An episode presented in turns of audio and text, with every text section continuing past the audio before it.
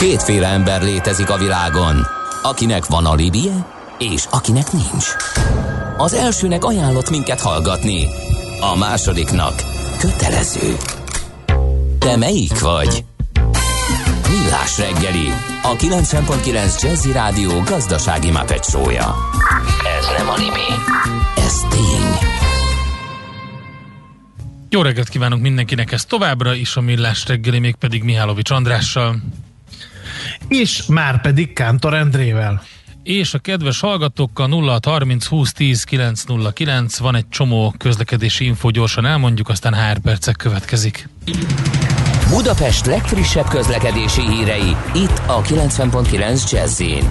Marci írta nekünk, hogy a Soroksári kifelé beállt, mint a gerej. Orbán tér klinikák negyvenöt perc, drámai a helyzet, illetve az em nullás déli szektor Dunaharaszti lehajtótól az em egy felé, ugye az is elesett, ezt is írták a kedves hallgatók, illetve volt egy másik uh, nekem hír... van egy balesetem a Rákóczi úton, Na, uh, amiről hírt kaptam, uh, befelé a Barostéri felüljáró után a külső sávban, és ne feledjük el a Szalonka utcát a második kerületbe, ott darúznak, ezért a Madár utca felől Zsák utca, és ez nem valami kód, hanem tényleg közlekedési információ. A munka életünk nagy részét kitöltő tevékenység, melynek során építünk és épülünk. Jó esetben nem le. Aknázzuk ki együtt okosan és fenntartható módon humán erőforrásainkat. há er percek, a Millás reggeli heurisztikus munkaerőpiaci robata következik. És hogy megszokhattuk, itt van velünk Deák Andrea, Green Search Kft. Ügyvezető igazgatója. Jó reggelt, szervusz!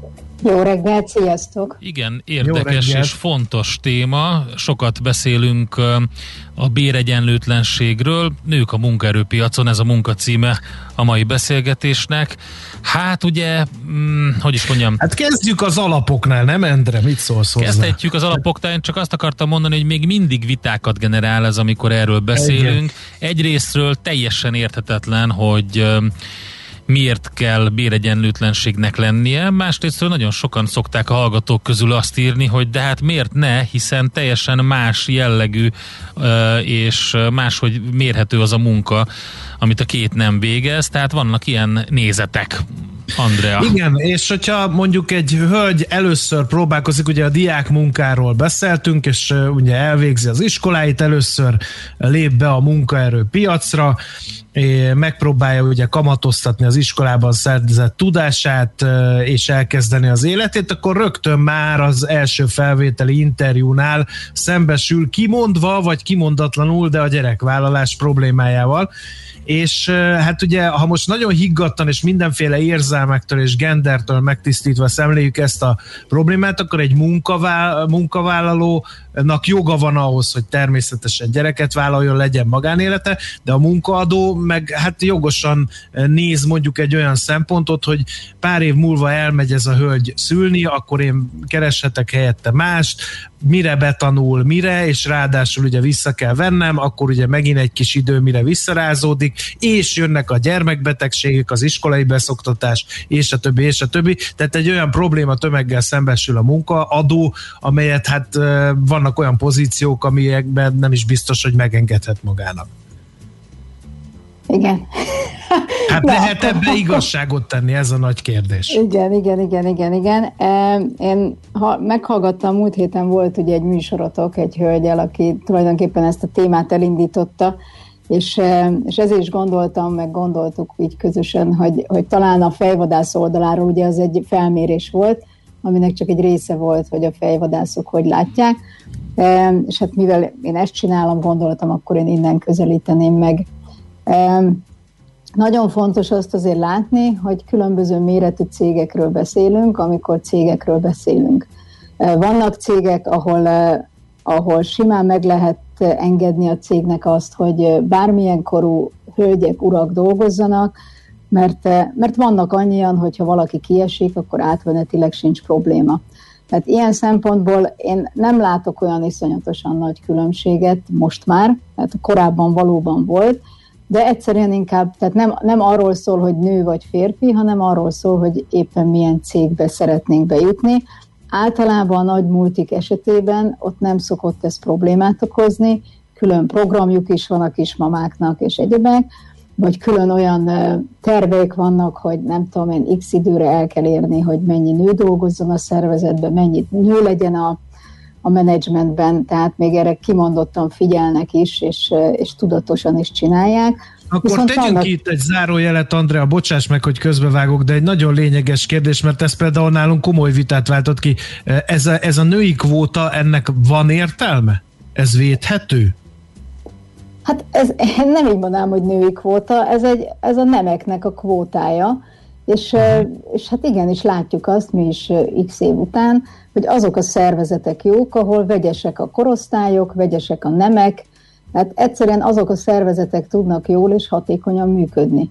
Hát ilyen szempontból érdemes erre figyelni, viszont az is lényeges megint csak, hogy mondjuk egy cégnek mi a profilja, mit kell ott csinálni. Most vannak tipikusan női munkák, ami nem attól tipikus, hogy azt csak a nők tudják, de valahogy a nők mégis erősebbek benne. Kevésbé szeretik a fiúk csinálni, és fordítva is. Tehát általában nem tudom én autót szerelni, azért nem a nők szoktak. De ügyfélszolgálaton meg sok nő ül. Hogy, hogy én azt gondolom, hogy tehát én nem látok akkora különbséget, mint ami, amiről beszélgettünk, mert most én, ha konkrét példákat mondok, akkor nálunk a keresésekből tízből nyolcszor egyáltalán nem határozzák meg, hogy nő vagy férfi legyen, bármelyik lehet. Mindig van hát, egy-kettő. Nem merik meghatározni, szívük szerint lehet, hogy meghatároznák, de tudják, hogy nem pé cé. Nem lehet ez? Azért nem lehet, mert azért elég, elég jó a viszonyunk az ügyfeleinkkel, tehát négy szem közt azért meg szoktuk beszélni, hogy, hogy az most inkább egy hölgy legyen, vagy inkább egy fiú legyen.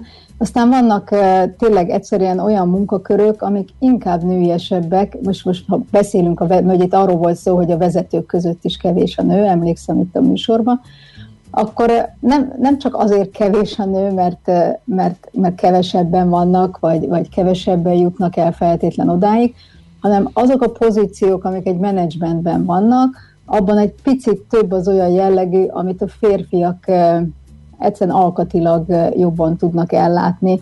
Nem feltétlen szakmailag jobban, csak egyszerűen a, valóban, amiről beszélünk, azért itt a nőknek van általában egy család és egy gyerekek felé egy kötelezettsége, és és az egészet nézve a, a nőknek bizonyos pozíciókat egy picit könnyebb, hogyha nem, tehát mert nem ő lesz a termelési igazgató. Tehát azért nagyon sok termelési igazgatót nem láttunk.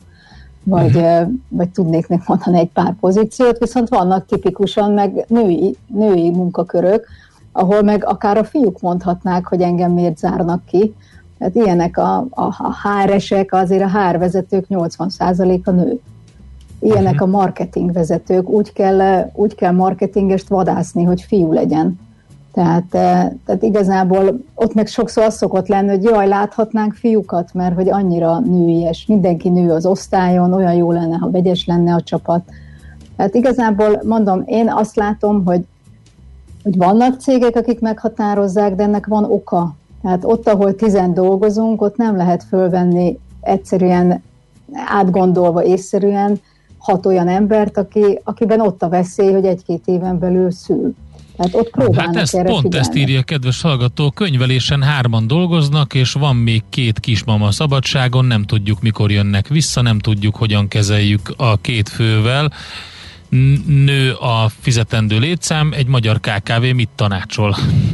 Hát igen, ezt, ezt mondtam pontosan, hogy, hogy ilyenkor, és a könyvelés az megint egy tipikusan ilyen terület, ahol nyolcvan százalékában ők dolgoznak, és valóban ilyenkor ez, ez egy probléma, hogy mondjuk a könyvelés olyan, amire én azt szoktam tanácsolni, hogy ilyenkor átmenetileg azért ki lehet adni könyvelőirodáknak, segítséget lehet kérni külsős cégektől, vagy vállal, van, aki vállal projektszerűen munkát, tehát mint egy ilyen interim, interim munkatárs, nem feltétlen menedzser, ezek nem, nem menedzserek, de de vállalnak, tehát vannak olyan könyvelők, akik több cégnek is dolgoznak, privátok, őket azért meg lehet találni, de vannak cégek, akik, akik átmenetileg átsegítik ilyenkor a cégeket.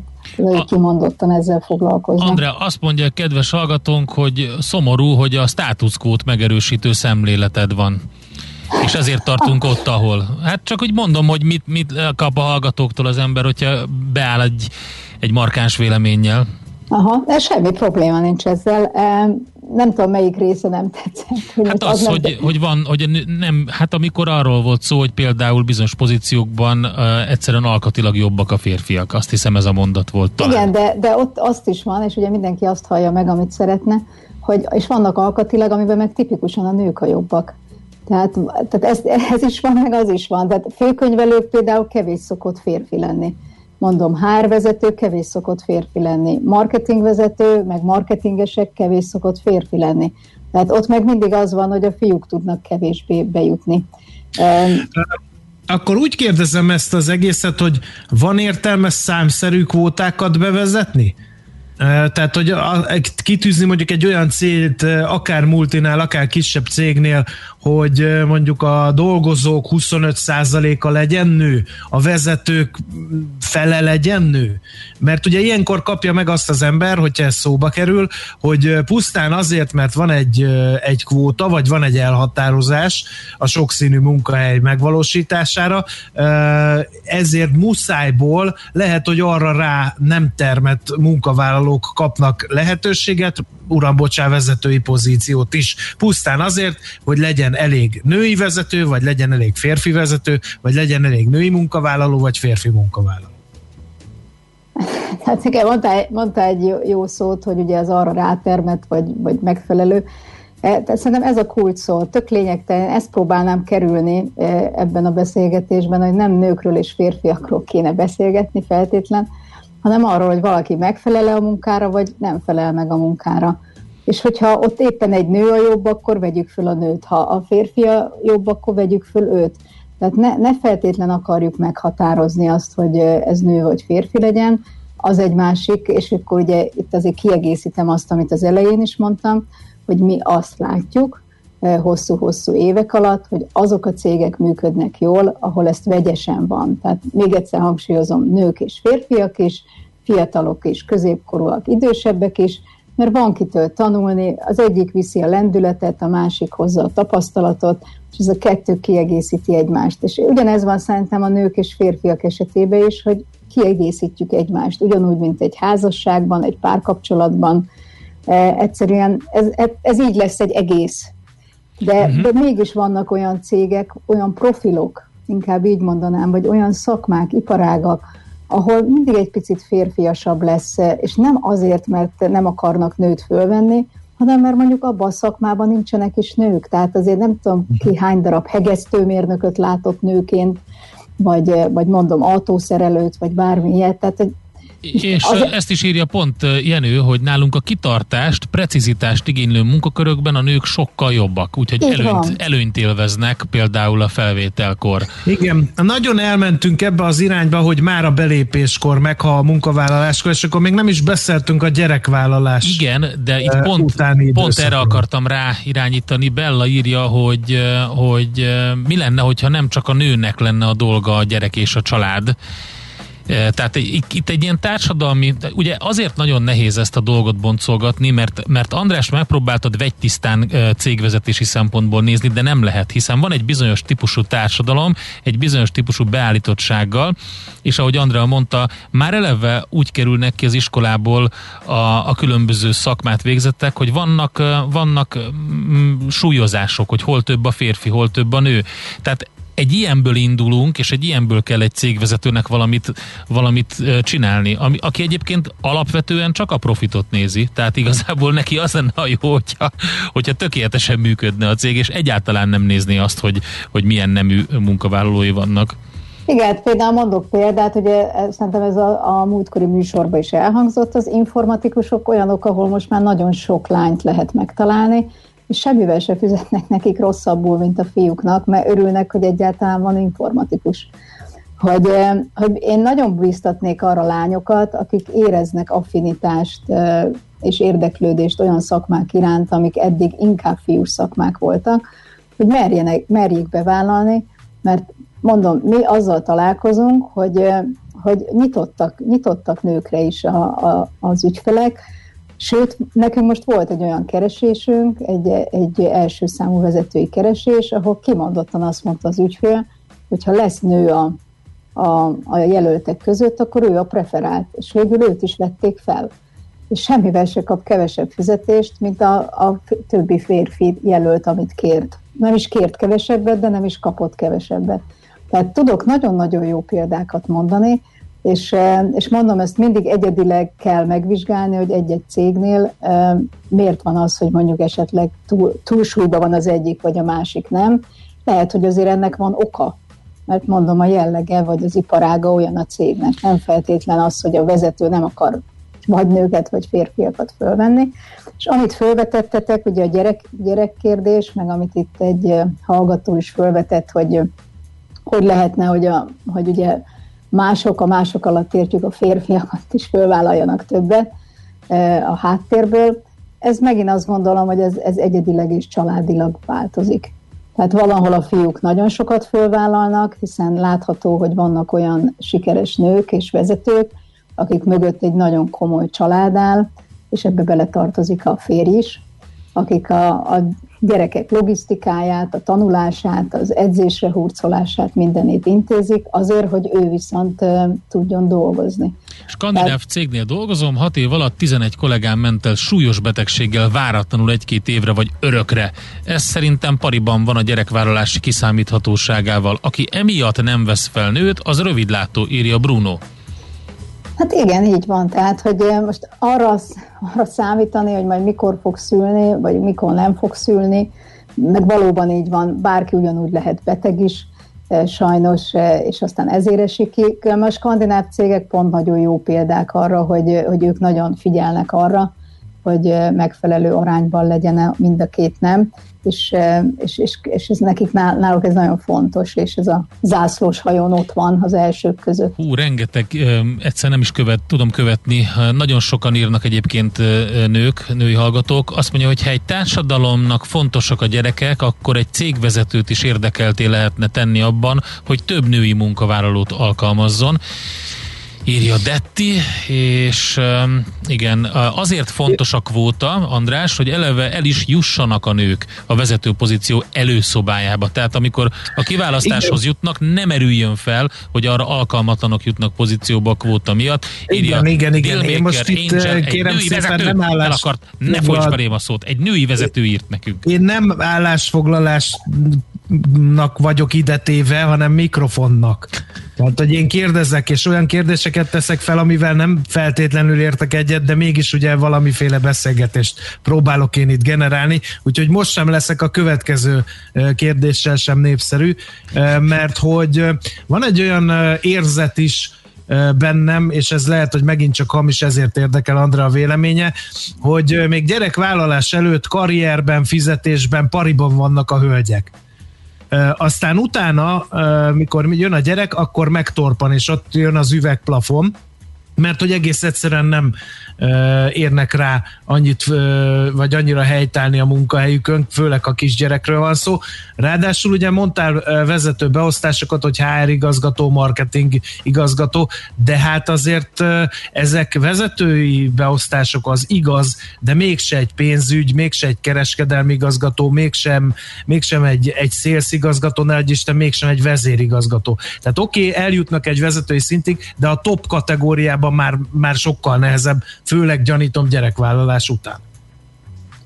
Hát igen, megmondom, hogy, hogy termelési igazgatóból nem sok nő szokott lenni, vagy, tehát hogy vannak egyszerűen olyan, tehát elindulunk valahonnan, amikor kijövünk ugye az egyetemről, a főiskoláról, és amit mondtatok is, hogy ott körülbelül még egyformák vagyunk. Mindegy, hogy nők vagyunk, vagy férfiak, de a tudásunk az körülbelül egyforma, együtt, együtt végeztünk az egyetemen. És akkor utána ugye nagyon fontos az is, hogy hogyan fejlődik valaki, hogy tud előrelépni, milyen tréningeket kap, ő maga mit tanult utána hozzá. És amikor eljutunk oda, hogy most már vezetőnek lehet lenni, akkor meg kell nézni, hogy ki az, akiben több van. És a, a nőknél ugye közbe szokott jönni valóban a gyerek, amikor, amikor nem, nem biztos, hogy annyi plusz energiát tud még arra, arra rárakni, vagy beletenni például, hogy saját magát is még tovább képezze, vagy fejlessze.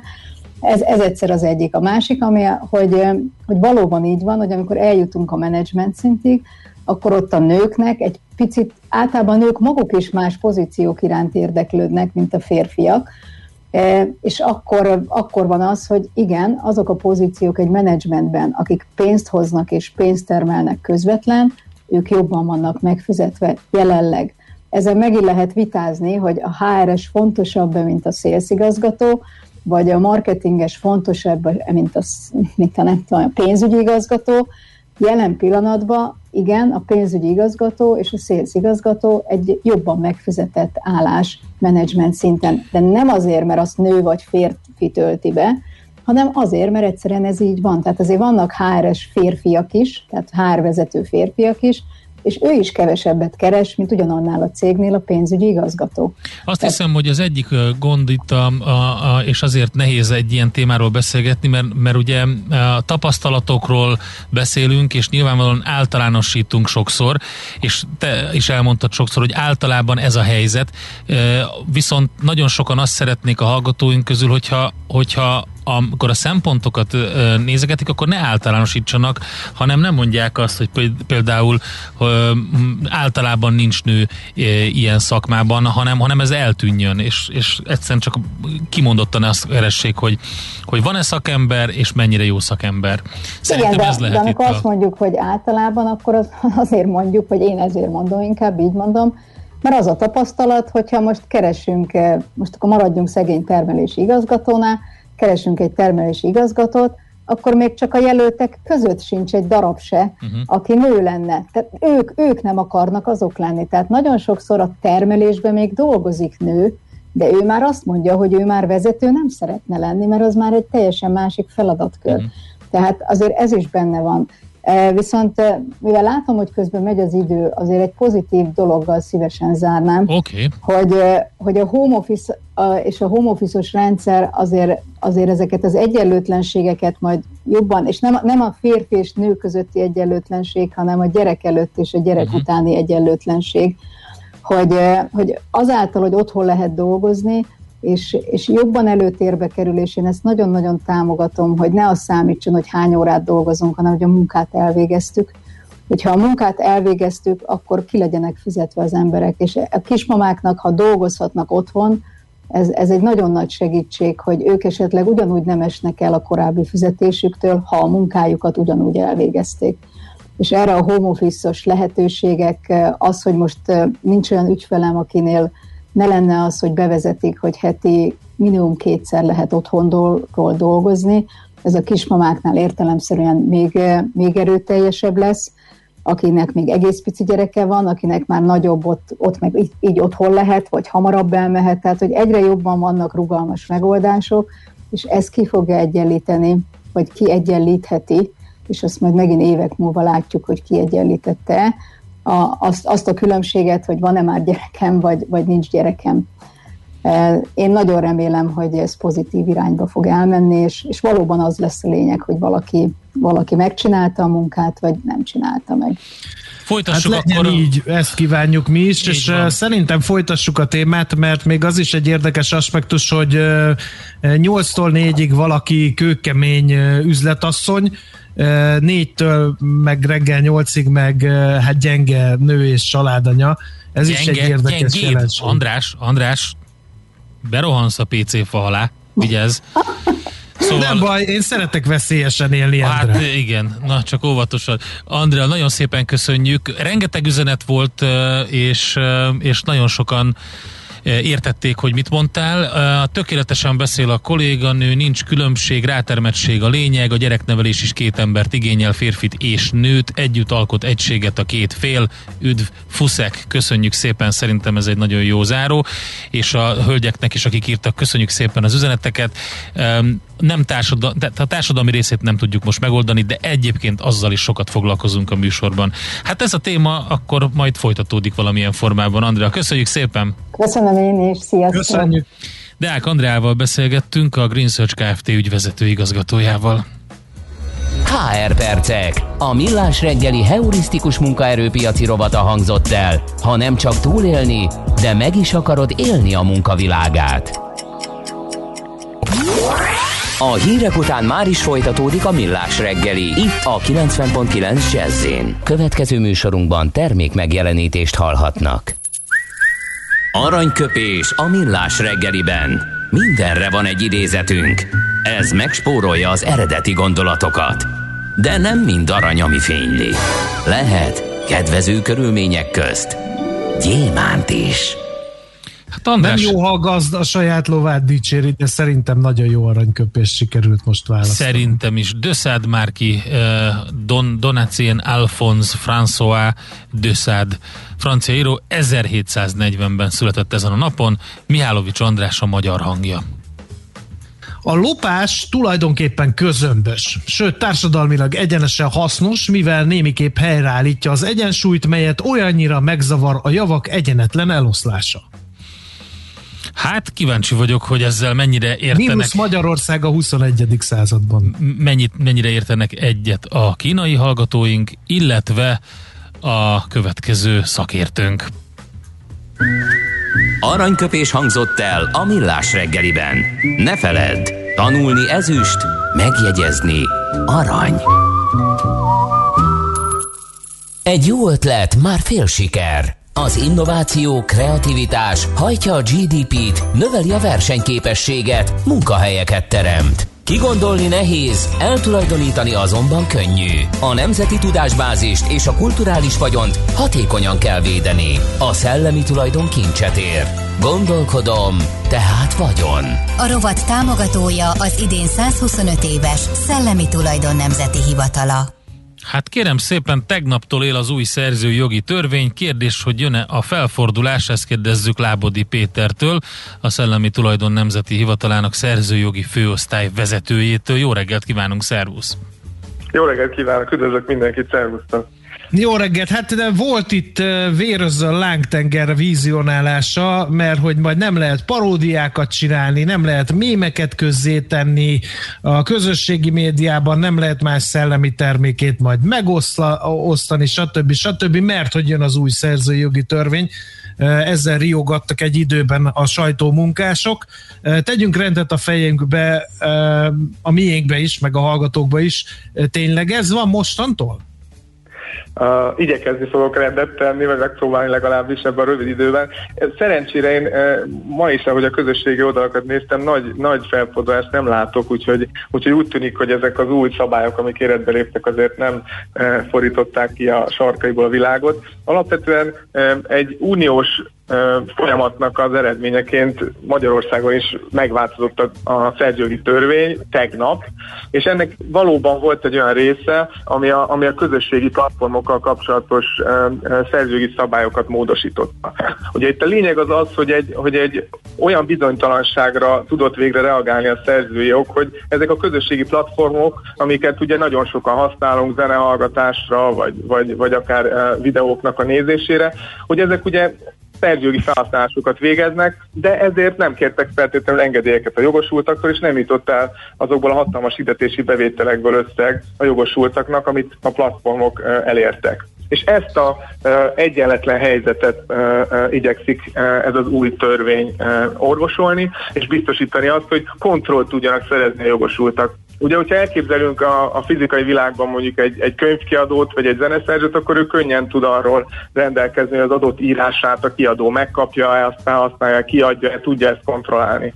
De az online környezetben ez eddig nem volt megoldott, és most ezt a kontrollt akarja biztosítani a rendszer, úgy, hogy egy jogosult el tudja dönteni, hogy az adott művét a közösségi oldal felhasználja, és hogyha igen, akkor ebből jogdíjat tudjon kapni, ha pedig azt szeretné, hogy éppen ne legyen egy közösségi oldalon elérhető, mert mondjuk ő inkább egy streaming oldalon szeretné mondjuk egy film esetében a, az elérést biztosítani, akkor pedig, akkor pedig ezt a platform tegye lehetővé, hogy ne legyen ott ez a tartalom. Erről szólt ez a szabályozás.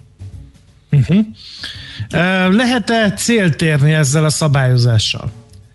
Mert, mert le, tartok tőle, hogy nagyon sokan nem is tudják. Tehát hozzászoktunk évtizedek alatt, hogy mindent meg lehet osztani, ami az interneten van, az minden ingyenes, és akkor ilyenkor mi van, ha én mondjuk a szellemi termékemet nem szeretném látni máshol megjelenni, csak a saját oldalamon, akkor írhatok egy levelet, vagy, vagy mi történik ilyenkor? Ugye, ami nagyon jó hír, hogy, hogy azok a userek, amik, amik a társadalom nagy része, akik felhasználói vagyunk ezeknek a közösségi oldalaknak, mi nem nagyon e, fogjuk ezt e, valószínűleg tapasztalni ezeket a változásokat, mert ugye egyébként e, e, nekünk nem kell e, engedélyeket kérnünk, továbbra sem a jogosultakon nem kell jogdíjakat fizetnünk. Tehát ez a platformokat fogja érinteni, e, és nagyon fontos, hogy, hogy a platformok e, e, lehetővé kell, hogy tegyék az olyan e, szabad felhasználásokat, mint például a paródiát, vagy egyéb mondjuk kritikai videókat, vagy olyan tartalmakat, amikben, amikben filmekkel, zenével kapcsolatban valaki felhasználásokat végez, tehát a userek ehhez, ehhez továbbra is jogosultak lesznek, ami, ami változás lesz, hogy, hogy ténylegesen a jogosultak fognak tudni jogdíjakhoz jutni ezek után a tartalmak után. Uh-huh. Uh, van értelme műfajok között különbséget tenni? Abszolút. Abból abszolút. A szempontból, hogy mondjuk a, a paródia, vagy, vagy a mémek, tehát most valaki csinál egy mémet, és mi is megkaptuk már ezt sokszor. Tehát én szembe jön egy mém, nagyon jó pofának tartom, kirakom a, a mi oldalunkra, és akkor utána jön a szerző, hogy hát ezt én találtam ki. De ezt, ha ő nem jelentkezik, én magamtól nem fogom tudni feltárni. Igen, a mémekkel kapcsolatban egy, az, a, az a jó hír, hogy ez június elsejétől szabad lesz ilyen mémeket készítenünk és, és megosztanunk. És ugye sok esetben a mémeknél gyakorlatilag pont azért, mert hogy a forrás, a szerző nincsen feltüntetve, elég nehéz megállapítani, hogy ki ezeknek az eredeti alkotója, de mostantól nem kell attól tartanunk, hogy egy ilyen mémnek az elérhetővé tétele az, az bármilyen jobban ütközne. Az érdekesség az, hogy egyébként június előtt ez egy viszonylag bizonytalan terület volt, annak ellenére, hogy rengeteg mém elérhető. Ami érdekes, és nagy, nagyon fontos kérdés lesz, hogy azok a szűrőprogramok, amik egyébként majd a platformoknak az alkalmazásába fognak állni, pont azért, hogy egyes tartalmakat kiszűrhessenek, ezek mennyire fogják tudni azt értékelni, hogy, hogy itt most egy mémről, egy szabad felhasználásról van szó, vagy éppen egy olyan tartalomról, amit a jogosult nem szeretett volna, hogyha elérhetővé válna. Visszatérve a kérdésre, van értelme a tartalmak között különbséget tennünk. A zene esetében ott általában a, a, a szerző jogosultaknak az az érdeke, hogy minél többen hallgassuk őket, minél inkább elérhetőek legyenek. Tehát ott valószínűleg semmilyen változás nem lesz. A, az audiovizuális tartalmaknál, nagy mozifilmeknél ott merül fel az, hogy, hogy, a, hogy az a célja az, az, a jogosultaknak, hogy, hogy ugye egyfajta ciklusban tudjon dönteni arról, hogy először nem tudom, csak egy moziban legyen elérhető, aztán egy streaming oldalon, és később aztán adott esetben egy platformon. Tehát itt valószínűleg a jogosultak fognak élni azzal a lehetőséggel, hogy a platformokat kérik arra, hogy, hogy blokkolják ezeket a tartalmakat. Itt lesz majd érdekes. Igen, az, ne csak ilyen mémekről beszélgessünk, meg, meg, meg ilyen internetes bénázásokról, mert ugye nehogy azt higgyük, hogy, hogy csak erről szól a világ. Ennek nagyon-nagyon komoly aspektusai vannak. Oktatási anyagok, Abszolút. könyvek, és itt mondjuk az e-könyvek, olyan könyvek, akinek még élnek a jogtulajdonosai, olyan könyvek, amelyiknek már nem élnek a, a, a szerzői jogi tulajdonosai, online szerződések, és a többi, és a többi. Tehát egy nagyon-nagyon komoly lépésről, és egy nagyon-nagyon komoly szabályozási lépésről van szó. Így van, az, az, az online tér csak egy, egy elem ebben, ahogy mondja, mondod, az oktatásban és a távoktatásban is lesznek komoly új lehetőségek a tanárok számára, ez, ez már egyébként az év eleje óta adott, pont a pandémia miatt van ennek hatalmas jelentősége, online elérhetővé lehet már tenni a diákok számára tartalmakat, pedig erre nem volt mód, vagy egyébként át nem elérhető irodalmi művek, pószterek, vagy, vagy egyéb újságcikkek is, amik eddig csak könyvtárak vagy archívumoknak a gyűjteményben voltak elérhetők, ezek is majd online az olvasók számára rendelkezésre fognak állni. És persze igen, a, a, a korszerűsítés, a digitális világhoz való igazítás az, az felmerült a szerződéskötés terén is, egyéb olyan, olyan területeken, például az idézésben is szabadabb lesz most már idézni, fényképekből is fogunk tudni idézni, festmények részleteiből is fogunk tudni idézni, tehát egy, egy, egy komoly korszerűsítés zajlott a szerződési szabályozásban, és nagyon szerteágazó, de azt gondoljuk, hogy egy, hogy egy jó egyensúly biztosít itt majd az a szabályozás. Oké, okay, hát szerintem sokat fogunk még erről beszélni, mert nagyon sok olyan aspektusa van, amit most nem tudtunk megbeszélni, de Péter, nagyon szépen köszönjük ezeket az információkat, így első lépésnek és tisztázásnak ez jó volt, aztán majd innen folytatás következik. Köszönjük szépen, további Rend, szép, szép napot, jó munkát, szervusz! Viszont, szervusztok! Lábodi Péterrel beszélgettünk, a Szellemi Tulajdon Nemzeti Hivatalának szerzőjogi főosztályának vezetőjével. A szellemi tulajdon kincset ér. Egy jó ötlet, már fél siker. Gondolkodom, tehát vagyon. A rovat támogatója az idén százhuszonöt éves Szellemi Tulajdon Nemzeti Hivatala. Szívesen böngésznél a nemzetközi és hazai piacokon? Meglovagolnád a hullámokat? Akkor neked való a hotspot piaci körkép az Erste Befektetési zé er té szakértőivel. Gyors jelentések, gazdasági mutatók, események. Nálunk mindent megtalálsz szakértőink tolmácsolásában. Ha azonnali és releváns információra van szükséged, csatlakozz piaci hotspotunkhoz. Jelszó Profit nagy P-vel. Itt van velünk Barát Tibor vezető üzletkötő. Szervusz, jó reggelt kívánunk! Jó reggelt kívánok, szervusztok! Na, mivel készültél? Na hát még mindig tart a gyors jelentés szezon, legalábbis itt az u es á-ba tegnap este e, kijött a Zoom-nak a, az eredménye, hogy ugye sokan azért érdeklődéssel vártak, hogy mennyire tud még mindig profitálni a, a pandémia időszakából, és hát úgy tűnik, hogy megverte a várakozásokat. Tehát az árbevétel egy év alatt száz kilencvenegy százalékkal nőtt, az eredménye, azt ki se számoltam, de huszonhét millióról kétszázhuszonhét millióra. Ugye nála április végével fejeződik be az első negyedév, tehát még csak nem is ugye a naptári negyedévre csúszik rá, és hát ugye azt fogalmazta meg, hogy ugye míg korábban ők elsősorban ugye vállalati alkalmazásként definiálták magukat, hát ugye a pandémia időszakában ez e, e, ugye a lakosság fele is ugye elterjedt ez a szolgáltatás, e, tehát egészen a, a családi megbeszélésektől a jogaórákon keresztül ugye mindenféle dologra használják a Zoomot. De hát nem ment föl az árfolyam, sőt? E, hát az árfolyam az, az csapkod, tehát ugye volt ez az árás után ilyen három tíz meg három negyvenegy is.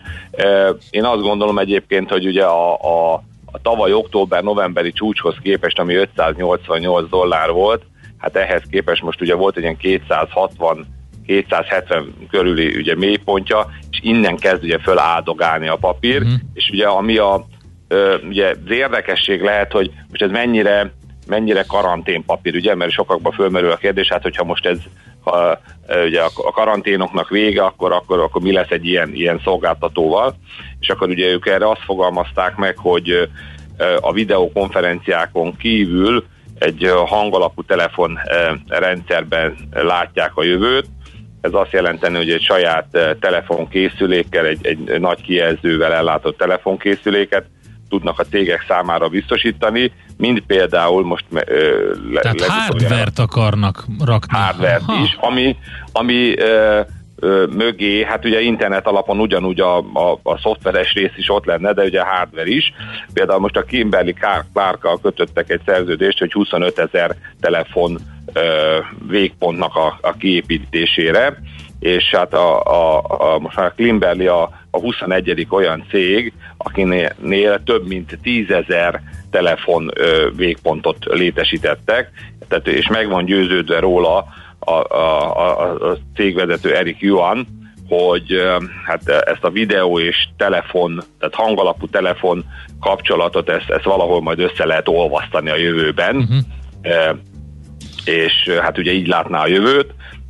Minden esetre ugye a, a, a pénzügyi vezetőjük azt mondta, hogy a, a, annak ellenére, hogy a koronavírus pandémia ugye a végé, vége felé tart, ennek ellenére szerint ez a hibrid munkavégzési modell fennmarad, tehát nem kell attól félni, hogy ugyanaz fog bekövetkezni, ami eddig, na, mint hogy a pandémia előtt volt, tehát nem ez az időszak jön vissza, és hát ugye azért egy kicsit csillapította a növekedési várakozásokat, tehát azt mondta, hogy azért ez következő negyedévekre le fog lassulni, tehát éves szintre egy ötven százalékos növekedést prognosztizál magának, ami négy milliárd dolláros ugye árbevételt jelent. Még csak ugye egy érdekesség, hogy annak ellenére egyébként, hogy a, a, ugye a lakosság fele is ugye abszolút ez a, ez a szolgáltatás ez ugye elterjedt, ennek ellenére ugye jelenleg A, a, a, a zárbevétel hatvanhárom százaléka abból a négyszázkilencvenhétezer cégből van, akik ö, több mint tízezer, több mint tíz foglalkoztatottat ö, alkalmaznak, tehát így ezeken keresztül jön be a, a cégbe az árbevétel. Hát én azt gondolom, hogy azért innen főleg egy kedvezőbb tőzsdei hangulatba technikailag is egyébként följebb fog tudni lépni a papír. Igen, ez modell szerkezetváltást kéne, ugye pont mint ez a Kimberly Clark szerződéssel ezekhez a nagy cégekhez ilyen hosszú távú szerződésekkel bejutni, és akkor nincsenek kitéve a, a kisebb cégeknek az ingadozásainak. Illetve nem csak a pandémiának, és hogy ezt elősegítendő, ugye megemelték a, a marketing költséget is egyébként, uh-huh. ugye éves szinten nyolcvannégy százalékkal, hogy minél nagyobb ütemben tudjanak terjeszkedni tulajdonképpen. Oké, okay, akkor, akkor a Zoomot figyeljük. Igen, és akkor még ugye egy, lenne egy, e, hát Európában is egy visszatérve, ugye egyre nehezebb olyan papírt találni, ami, aminek ugye az értékeltsége még ugye elfogadható, hogy a célárak alatt van, ráadásul ugye jelentősebben. Hát nekem most ugye sikerült egy ilyet, ez mondjuk az er vé e részvénye lenne, ugye a német DAX komponens, egy ilyen húsz milliárd kapitalizációjú cég körülbelül, ahol egyébként a célárak átlaga az negyvenegy euró, amit harmincegy százalékkal van a mostani szint fölött, tehát az energia szolgáltatók között nála van a legnagyobb diszkont a Aha. jelenleg jár és a célárak között, miközben egyébként, ha technikailag nézzük meg a papírt, akkor egész csinos, tehát tulajdonképpen harminc alatt uh, szignifikánsan a papír egy éve nem volt, ugye tegnap is volt ilyen harminc egész hetvennyolc, tehát nagyon közel ehhez, tehát miközben mondjuk május elején, április végén ilyen harminchárom ötven, de hát volt ez harmincnyolc ötven is mondjuk még itt januárban, tehát egy harmincnégyig a harmincegyről,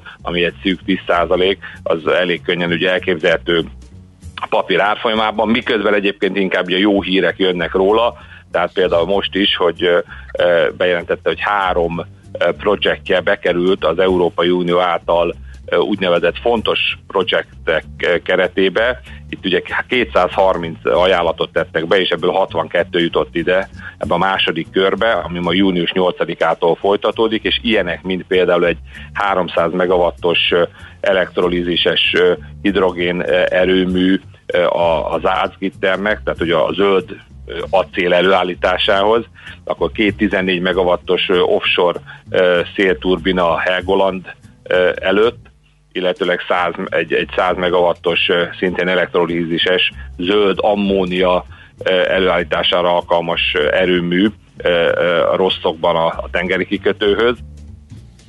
Múlt heti hír volt, hogy ugye együtt működik mondjuk az Equinorral és a Hydrorhine-nál Norvégia tengeri részén, ahol, ahol ugye szélerőműveket állítana elő, tehát azt gondolom, hogy azzal, hogy egyébként a, a, a fosszilis energia ára folyamatosan emelkedik, hát tegnap már ugye a vé té i hetven dollárt elérte, ezzel az alternatív energiáknak a, a, a nyereség tartalma is megnő, és hát tudjuk, hogy az er vé e ugye, ugye megvette az Eontól is, illetve hát a saját zöld energia üzet, üzemével együtt ugye összeolvasztotta, tehát a, a, a zöld energia részén is egyre nagyobbat fog tudni nyerni az er vé e, tehát azt gondolom, hogy ez egy ilyen jó beszállási szint lehet, mondjuk harmincegy euró alatt. Oké, okay. Akkor Zoom, a tengeren túlon er vé e, itt Európában. Tibor, nagyon szépen köszönjük az infókat, további jó munkát, jó kereskedést! Én köszönöm szépen, sziasztok! Barát Tibor vezető üzletkötővel beszélgettünk. Hotspot piaci körkép hangzott el az Erste Befektetési zé er té szakértőivel. Ha azonnali és releváns információra van szükséged, csatlakozz piaci hotspotunkhoz. Jelszó Profit nagy P-vel. Jó reggelt! Szerintem nagyon ciki rádióban rászólni a másikra, hogy ne vágja szavamba. Pláne indulatosan. Léci, ilyen szintig ne tegyétek ki magatokat, az egymással való problémákat. Élcelődés rendben van, a rászólás, felemelt hang, indulat, az nem méltó. Sir, yes, sir! Kedves hallgatóknak üzenem, hogy... Már hogyha úr írta ezt, hogyha nem úr, akkor mem, nem, yes, mem. Nem, azt a katonaságnál sir van, úgyhogy... Nem. De az ott mindenki szar. Nem szólok rád élő adásba, úgyhogy jöjjenek a hírek, és ez alatt uh, akkor már rászólok, hogy én voltam az, aki állítólag indulatosan csinálta. Én, én meg, meg élcelődhetek veled, András, azt mondja. Élcelődjél, de ne szólj rám. De nem szólhatok indulatosan, és ilyen a nem méltót. Mind, most egyébként mikor coming out-olunk, és mikor mondjuk, hogy úgy utáljuk egymást, hogy az borzasztó, nem tudunk egy helyiségben most lenni. Most azért van, kedves hallgatók, azért van ez a virtuális stúdió, stúdió, mert én nem bírom a Mihálovics Andrást. Egyáltalán. Egyszerűen mert idegesít. A személyi feszültségek olyannyira eszkalálódtak, hogy már nem tudunk egy légtérben lenni. De nagyon jó műsort tudunk együtt csinálni, tehát sajnos egyszerűen predesztinálva. Csak néha kibújik a szög a zsákból, ez a baj. Azt az tegnap, tegnap közölték velünk, hogy a szeg, nem mondjuk jól, hogy szög, úgyhogy látod, ez van. Na jó, megyünk tovább, rengeteg nagyon érdekes téma a Millás reggeliben, zöld rovatunkban először azt fogjuk nézni, hogy ugye először a történelemben egy bíróság kimondta, hogy egy óriás cég felelős az egyre veszélyesebb mértéket öltő éghajlatváltozásért, a Shellről van szó természetesen, elképesztő történet, ezt vizsgáljuk meg a Fenntarthatóság felé Egyesület programvezetőjével, Friedrich Roberttel, zöld rovatunkban, tehát erről fogunk beszélgetni, aztán utána a tőzsdenyítás és még ingatlani e, rovat is van itt a Millás reggeliben, úgyhogy maradjatok velünk. Szóval Randi, segíts rajta. Termék megjelenítést hallhattak.